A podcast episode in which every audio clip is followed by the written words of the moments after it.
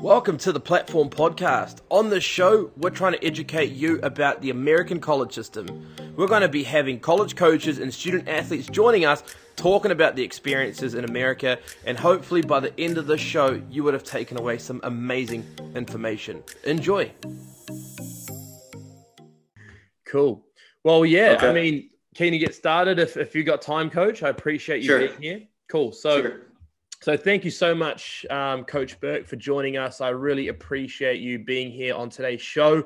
Um, as mentioned, we have been going around interviewing amazing college programs, and I've been very excited about this one. I can tell you that. I mean, we've been interviewing some fantastic coaches, but I just want to go into a little bit and tell people what you have achieved and where you have coached to give them the magnitude of this talk. So, Coach Berque has coached at some amazing colleges in the past. He's worked at schools like Florida, um, Ohio State, and he won a national championship when he was at Illinois from 1999 to 2004. And then, then he ended up working for 10 years at Michigan, going deep consistently into the NCAA championship. And now he is the head tennis coach at University of Texas, where he won a national championship in 2019.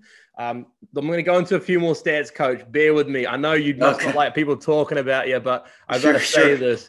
He's That's helped okay. produce four national team champions, six national individual champions, 10 conference team titles. He's coached 23 All Americans, and he has coached five single players and three doubles players to the number one national rankings. Thank you, coach, for joining us. My pleasure. Yeah, I want to meet this guy. Sounds pretty good. yeah. I tell you what, if I could have if I could have a drink with someone, it'll definitely be someone like yourself. The oh, story well, must you. be amazing. Thank you. Yeah, yeah. so coach. Well, I'm so, happy to be here. Thanks for having me on. No, no, it's, it's it's an absolute pleasure to have you here. So, coach, I guess we're sitting here in July. You're coming up to August now. It must be getting pretty exciting for you having a full season after the pandemic. Yeah, we were we were one of the fortunate ones. We we really didn't miss any competition. Um, we had to rework our schedule a little bit and and uh, tried to minimize the number of times we were flying to places. But the level of competition that we played was just as strong as ever, and we didn't have we didn't have any players have to miss a match for uh, for COVID reasons, which is you know, pretty unusual given the climate last year. So we we were fortunate. The one thing we missed is having consistent crowds and attendance, and I I think it's pretty fun for our guys to play in front of big audiences, and we didn't really have that until the very end of the year. So that's something we can look forward to getting back to normal next year. Talk about like some of the guys in your team. They're in the off season right now. They're in the break. What are they doing right now, players in your team? Are they are they just getting ready for college and having a holiday, or are they working? No, they're all working. Um, you know, right at we had a pretty uh, pretty long season, so you know, right after the college team season gets done, you know, honestly, they took you know days that you can count on one hand off completely, and uh, kind of tried to decompress a little bit mentally, and then a few of them you know, had some training blocks, getting back into it, starting to work on their fitness, and if there were a few things that they wanted to tweak in their game in terms of, you know, cleaning up some of the technical things. They might have worked on that with us back here in Austin. There was one guy who has a really good technical coach at home that did some work with him. Um, but by the end of June, really, they were out there uh, competing in tournaments, any tournaments that they can find. So this right now, I would say is the peak of tournament play for our guys this summer. We had three guys playing at futures this week. We had three more playing two different um, uh, $25,000 UTR events in, in one in Newport, one in Atlanta. Um, unfortunately, we have one guy that had a minor hip surgery that's here rehabbing.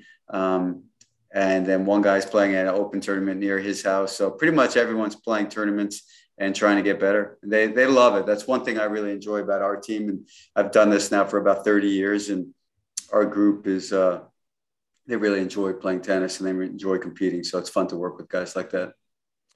Coach, a lot of the athletes that are watching this uh, or listening to this have got, they dream about going to an NCAA national championship. You haven't just done that, you've won two. How was that experience? What is it like being involved in intense competition like that?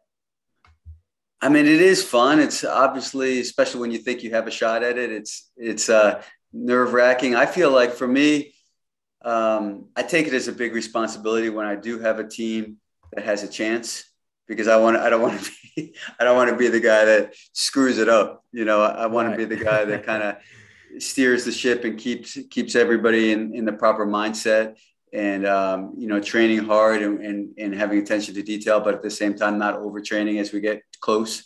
Um, and just you know the thing I found really helpful, especially in 2019 when we won it, is to if you have the kind of team that you can trust and if you have the right kind of players and the right kind of culture on your team, to try to find different creative ways to make those guys feel like they're that it's their team, you know, and um, that they're taking charge of the mindset of the team. Because at the end of the day, I think teams that are self motivated and player driven, um, and sometimes you can fool them into thinking that they're the ones uh, steering the ship. But you know, when they want to do it for each other and, and when they hope, when they take responsibility and ownership in the direction the team's going, it just seems to be more powerful. And that's that's what really happened for us in 2019. Um, but yeah, it's a lot of fun. I take, like I said, I take a, a great deal of ownership and responsibility also um, to keep everybody on track. But the biggest satisfaction for me is watching how um, how happy the guys are right. when they win something like that together. I mean, the joy and the pride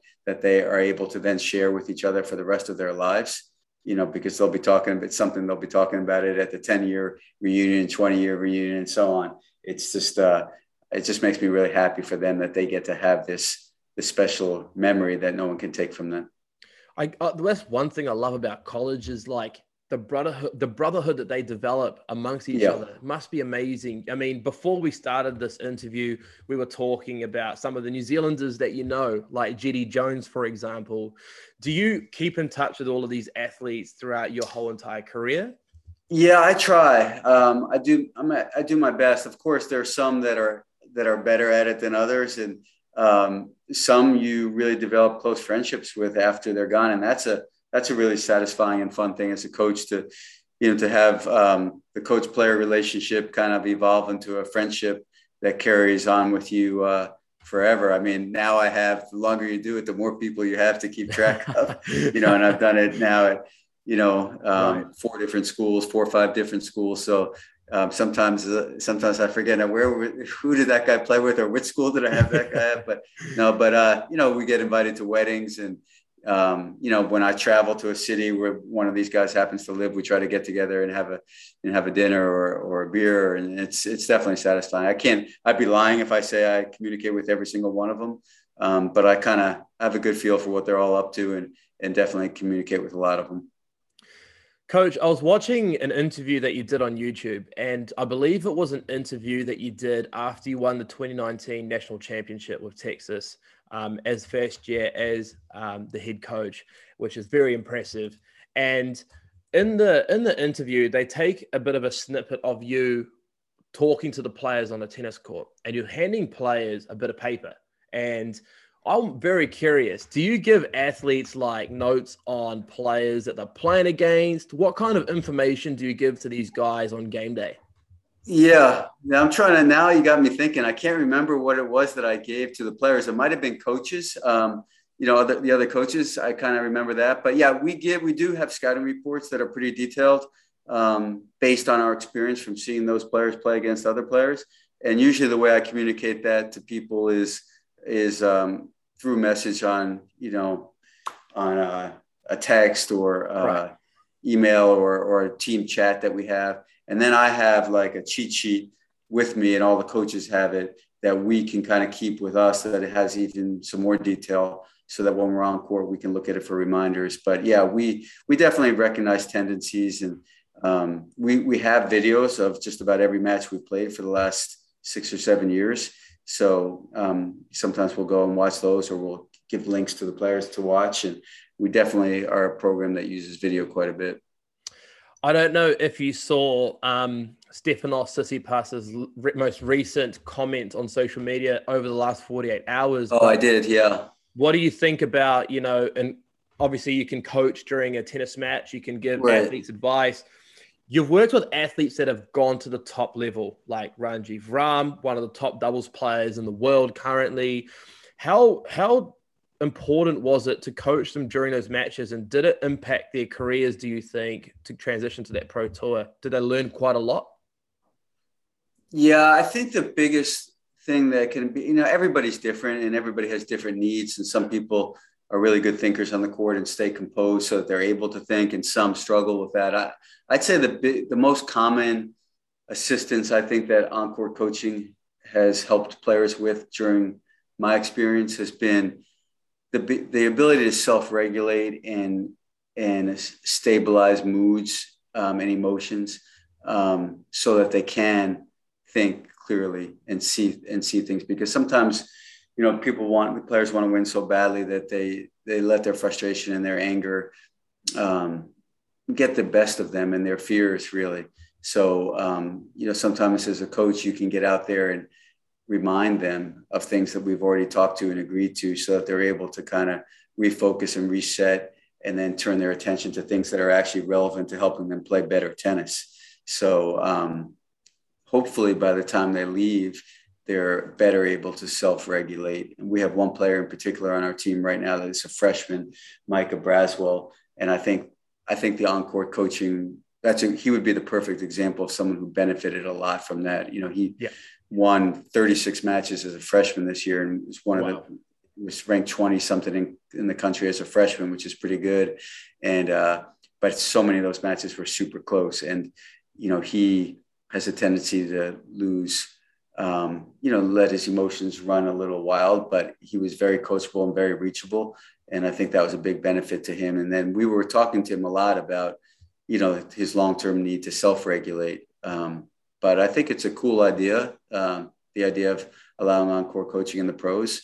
I guess there's always um, negatives to it. You know, some people can afford more coaching, some people can't, and that could be an, an, a quote unquote unfair advantage. But you know, I do think it can make a difference for players. And some, you know, it's a it's a it's a it's a it's an art too because you got to figure out who responds well to different cues, and um, some you want to be tough with, some you got to um, calm down, some you got to pump up, and you got to pick your spots and your times, I think, too, to give the coaching.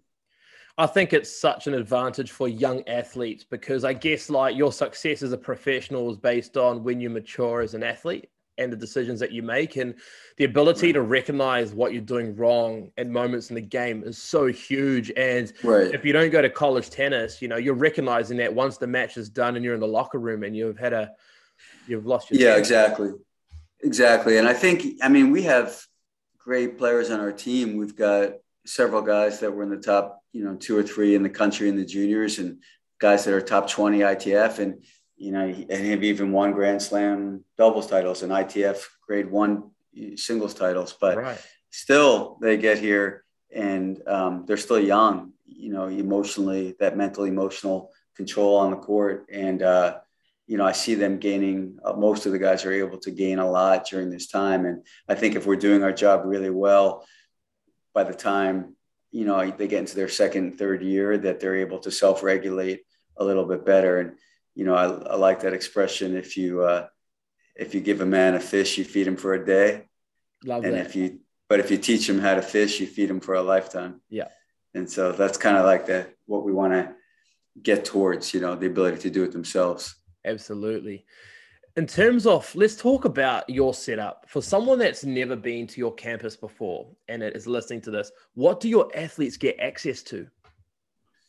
Yeah, it's pretty incredible, really. I think um, the US kids, you know, maybe aren't as um, awed by it in my experience because they've seen it before, they've grown up with it in a lot of cases. But a lot of times when international students or recruits come here to take a look, they can't believe it. You know, the resources um, that are poured into all the sports at schools like ours, and we're not the only one, but we're definitely one of the the ones that has tremendous resources are just off the charts. You know, at our facility, we have a beautiful 12 court facility with seating for a thousand people up above. That you know, there's a, a seating area that overlooks b- both sets of wow. six courts, and underneath the stadium we have a, a, massive weight room that's just for tennis with you know state of the art equipment, uh, cold tank, you know the whirlpool, um, a big large training room, like super nice um, locker rooms and player lounges, and there's a study area. Then there's two coaches' office. There's a stringing room.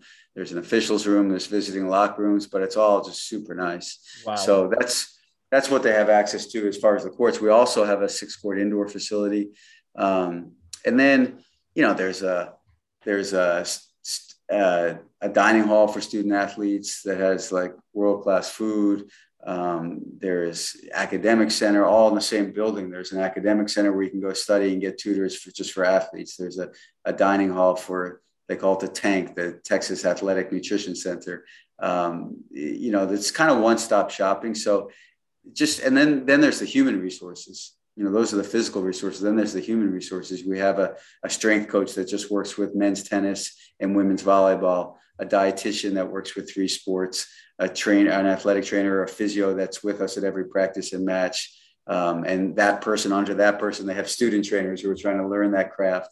So it's just you know you have sports psychologists you have a stringer you've got everything you know. So all you got to do is you know go to school take advantage of the resources and work hard with your tennis. And we're not the only ones. A lot of the universities have tremendous resources. I'm just fortunate to be at one of those schools.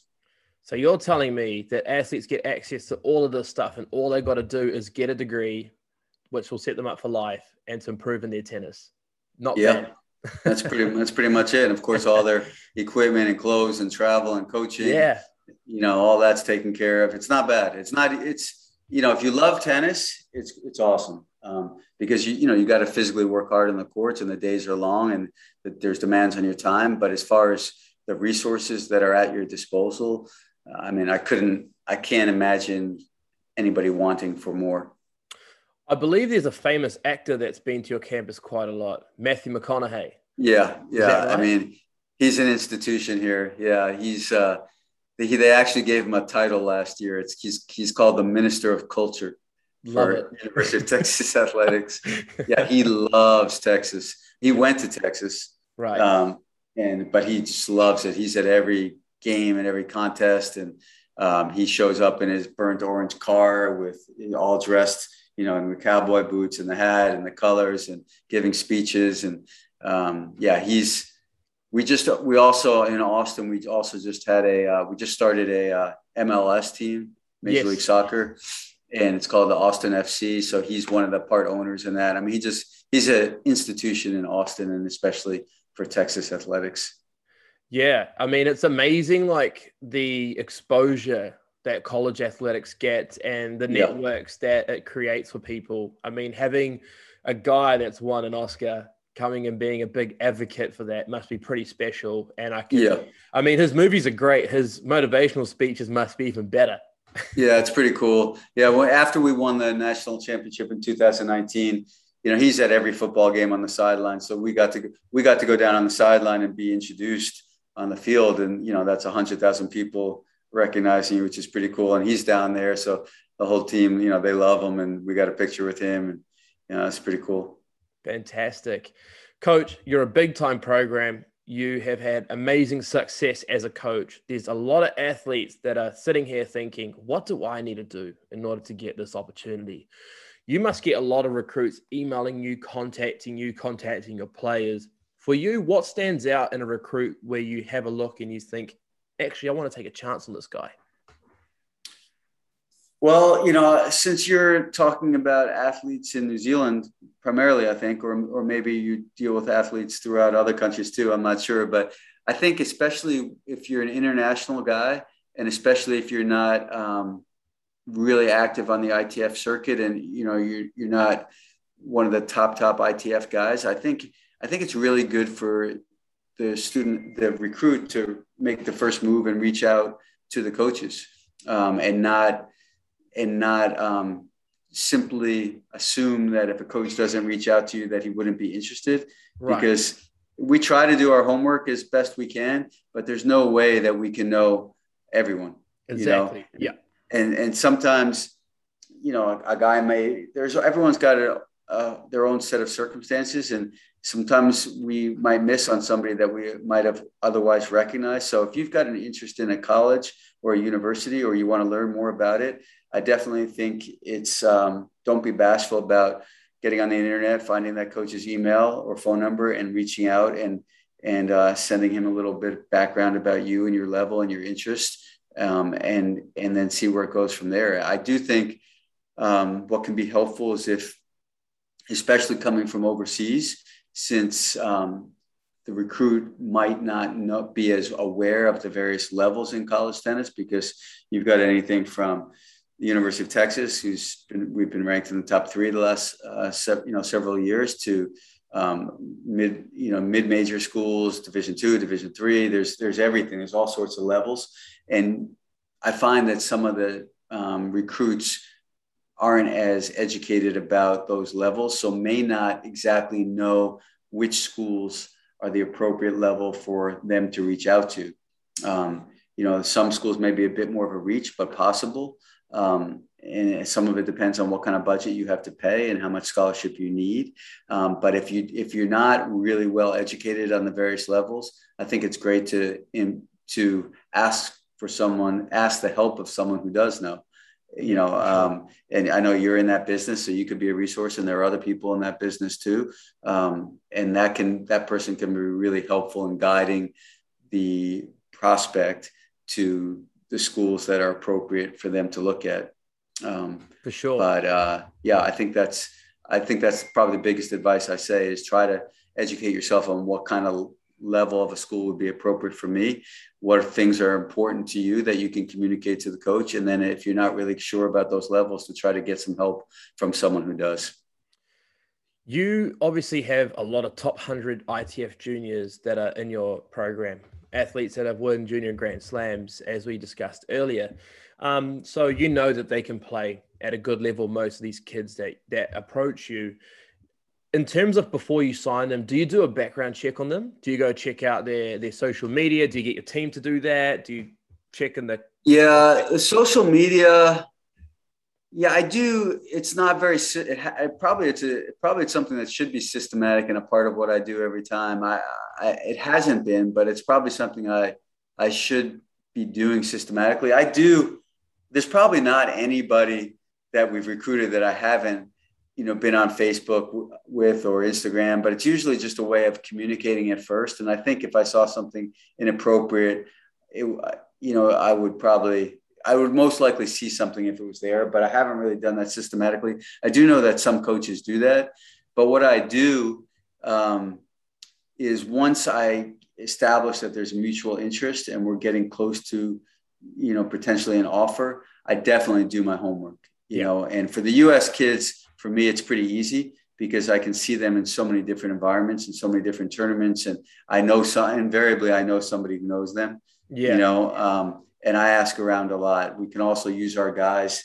Um, some of our, the younger guys on the team will know them and say, no, no, stay away from this guy or yeah. this this guy's good. He's a good good character. Um, for the international guys, I have to be a little more aggressive. So if if a prospect is from New Zealand, I probably have four people that I know well who, who are coaches or um, you know re- run recruiting agencies that I would call and ask about you know, someone like yourself. But yeah, that's definitely something that's important to me because right now we're fortunate to have a really good culture on our team at Texas. But I know from experience that it's a lot harder to build that kind of culture than it is to to ruin it. You know, yeah. and so sometimes if you have one or two guys that aren't the right fit or don't share the same kind of passion for the sport that the coaches and the other players do, or they may have um, some questionable behavior in their past that can really be disruptive to the team. So before we offer someone a spot on the team, I'm definitely going to do the best I can to ask as many different people I can about that person's character. I guess, like as much as tennis is an individual sport, it is a team sport in America in college tennis. Yeah. And everything's about the team. I mean, they're giving you, as coaches said, they're giving you all this amazing things to succeed the latest facilities, the latest trainers, the most advanced nutritionists. And they just want to make sure that their brand that they carry so proudly is withheld with respect and um, you know you're doing this you're doing the right things. And so you know if you are listening to this keep that in mind that if you are playing at grade one itfs and you are playing at the junior grand slams and you decide to act inappropriately or you decide to um, have bad behavior towards an opponent or anything like that it may be seen. Oh yeah that's there's no question. When i'm there we definitely are watching the tennis And um, you know, we're aware of rankings and results, and that's obviously important, but it's definitely not everything. You know, we can see the character in the fight that and the passion for the game that people have on the court. And then when you're hanging out at the tournaments, you know, you know, you, you know, you see how they're practicing sometime, you see how they're maybe how they're treating other players in the tournament or, you know, the wait staff, if there's a restaurant there, um, you know, you notice things like that. And, and, uh, you know, we see little red flags sometimes if, if, if there's some things that are, you know, that catch our, our eye that, are indicative of someone that we might not like to have on the team. But mostly, I've been pretty impressed in the last several years with um, the maturity that I see out on the circuit, and I just think that's getting better and better over time. And um, I think that's probably a result of good coaching and and uh, you know just the the elevation of the game and the training and the support staff that all the players have. But yeah, it's definitely something that we pay attention to. Awesome. Well, Coach Berque, it's been an absolute honor having you on our show. I really appreciate your time that you've given me, and I cannot wait to get you a New Zealander. That's going to be yeah. my, that's to be my goal to get you a New it's Zealander. Time, yeah. I've had, I've had, a few in my career, and it's time for another. Absolutely, yeah. It'll be great to get you someone from either New Zealand or Australia and get them over there. Um, you know, we've had some great players go over there and do well in the college system, like Cam Norrie and it'd be great to get another another Kiwi over there and do well in your program. For sure. Thank you so much. And for those listening to this or watching this, uh, go check out University of Texas Men's Tennis on Instagram, Facebook.